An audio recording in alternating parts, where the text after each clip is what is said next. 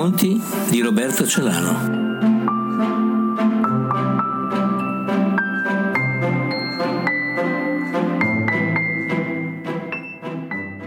Titolo del racconto La verità di Giordano Bruno.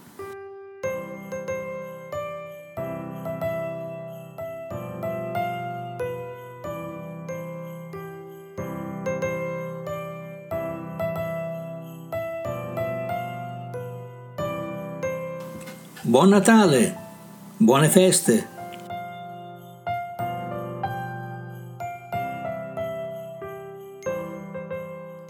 Le porte si spalancavano e stranamente da ogni porta una persona appariva. Era incredibile, ma ciascuna porta proponeva una persona.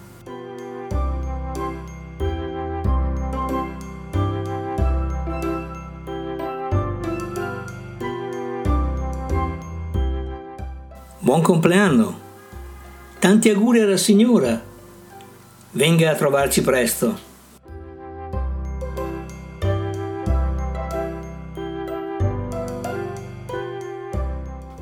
Camminavo nel parco e pensavo a Platone.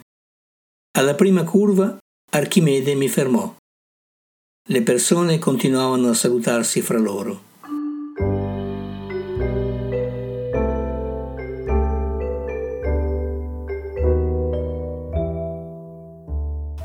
Buon anno, buon anno e scusi la fretta. Giordano Bruno era incredulo. Non era facile uscire dal parco. A ben pensare non era facile uscire dal paese. Archimede aspettava e io avevo paura. Avevo paura per Giordano Bruno.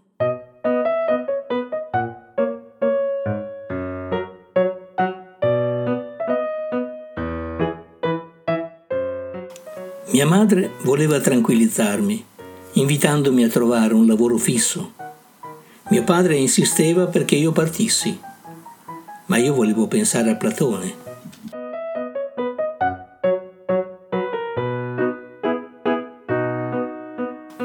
Disegna, suona, scrivi, diceva mia madre. Lo conosci quell'uomo? Conversiamo, disse mio padre non tornare a casa presto.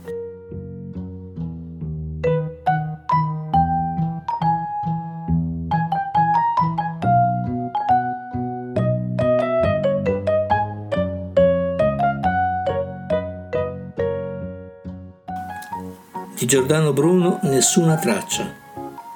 Archimede aspettava.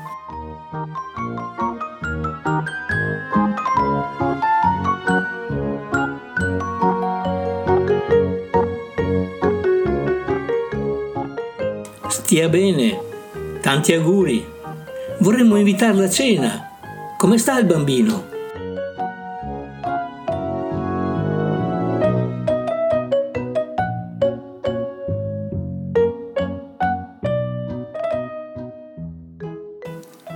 Ero nel parco e sarei voluto andarmene in un altro parco. Che pazienza aveva Archimede. Stava ad aspettarmi e non parlava. Avrei sempre voluto studiare Platone. Ma perché farlo se poi avrei detto ugualmente di volere studiarlo? Nei municipi si vendevano souvenir di Giordano Bruno. Cadeva la neve sulla neve. Albeggiava la parola fra la gente sorniona. Tutti parlavano di Giordano Bruno, ora che non c'era più e ciascuno si sbagliava nel dire e testimoniava d'altro.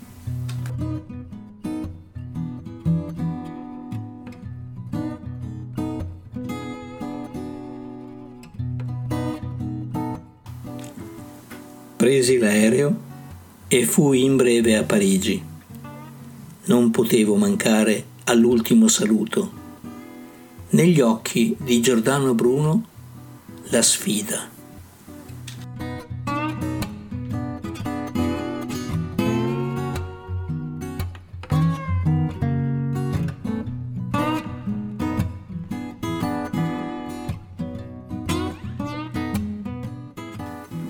Questa volta dissi a mio padre che andavo via, ma a Parigi fu mia madre a dire Resta, fissati in mente quanto capita a Giordano Bruno.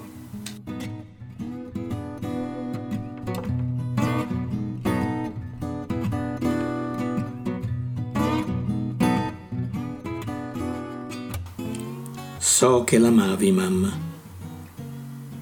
Mio padre aveva combattuto per la resistenza.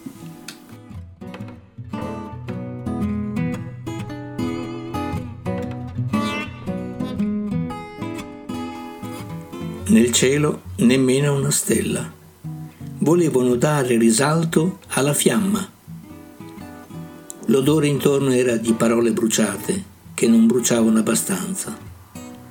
Dopo l'esecuzione, molti raccolsero resti con borse e cappelli.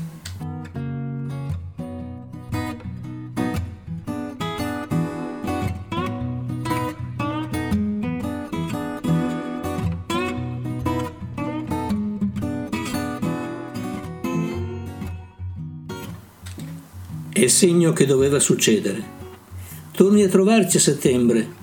Ci sarà la fiera del santo.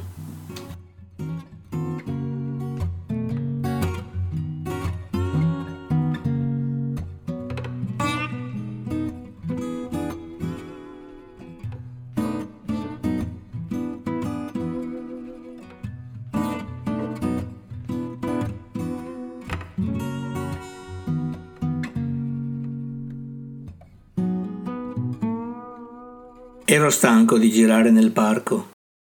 Archimede prendeva appunti. Qualcuno dalle porte spalancate rientrava, poi usciva di nuovo con un cane al guinzaglio. Archimede voleva parlarmi, ma io non lo tolleravo.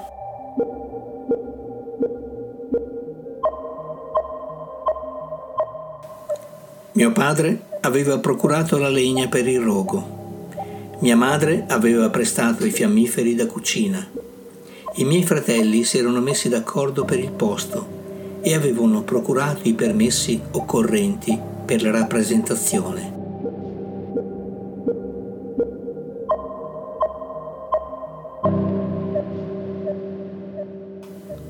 Io avevo scritto la musica e avevo scritturato coreografi e scenografi. Giordano Bruno era nostro amico più di una volta gli avevamo detto che lo stimavamo.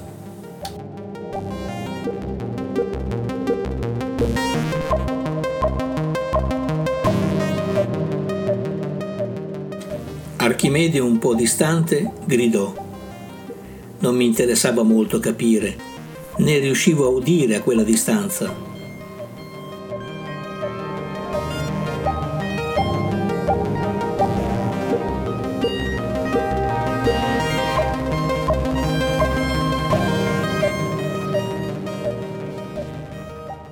Arrivai a Varsavia di notte. Le grida e il rumore della folla mi orientarono verso la piazza. Anche là bruciavano Giordano Bruno. Cominciai a avere il dubbio di essere io l'organizzatore.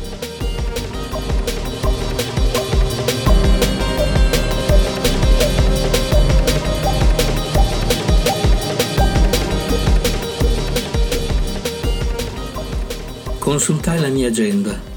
Dovevo essere a Mosca, successivamente a Berlino, poi a New York e così via, in tante altre città.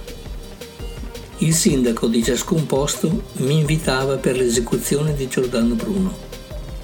A Varsavia sapevano che non mi sarei trattenuto presso di loro.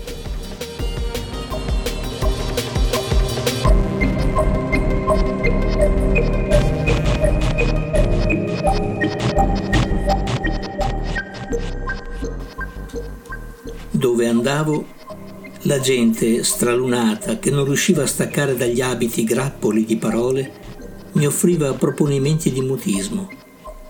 A Vienna vedevo le persone per strada dimenarsi, terrorizzate che le parole di Giordano Bruno potessero contagiarle.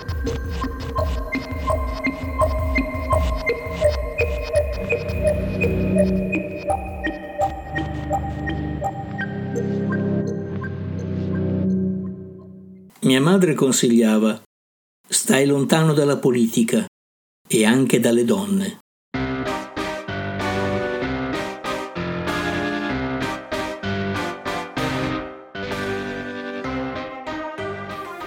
Archimede sogghignava.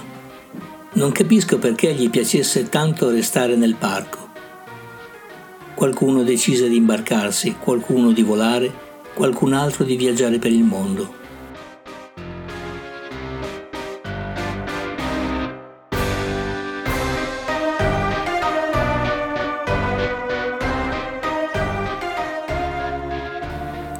Anche nel paese dove sono nato volevano bruciare Giordano Bruno, ma almeno là non mi avevano invitato.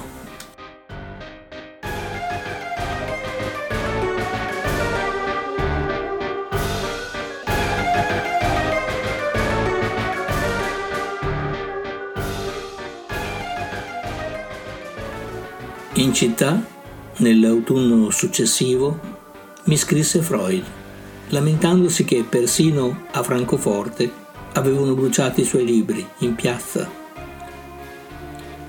Gli risposi qualche tempo dopo che a Praga erano entrati i carri armati.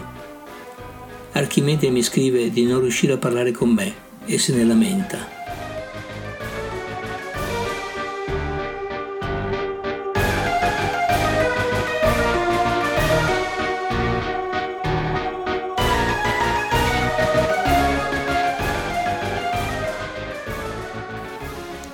Gorbaciov mi annuncia che farà una grande festa. Vorrebbero bruciare Giordano Bruno purché è consenziente. Dice che fa parte della perestroica.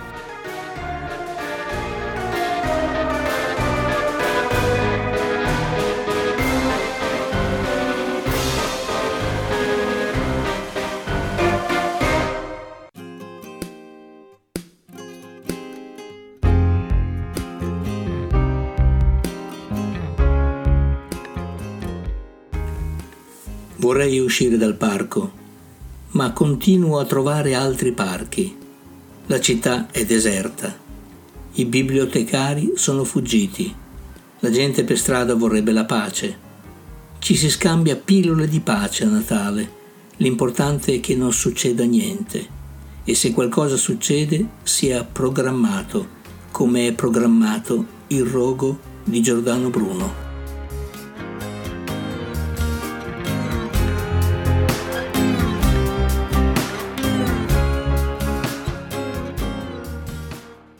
Verranno anche i miei nonni alla festa e porteranno le favole di quando ero bambino.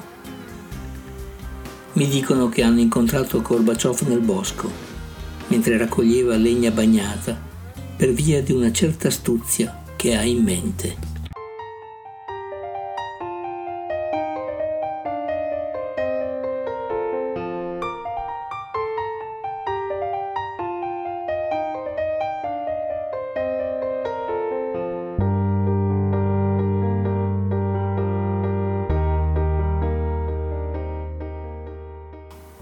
Archimede ha sfondato la porta e entra in casa mia deciso a parlarmi. Mi precisa che non ha niente da dire, ma che non è possibile che io non lo ascolti.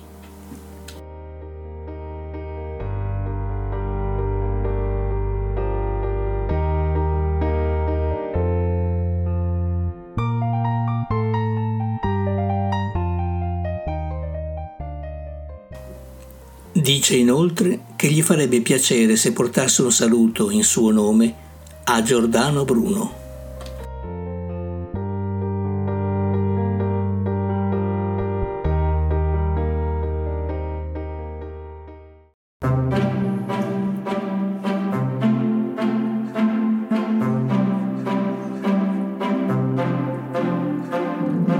I racconti di Roberto Celano.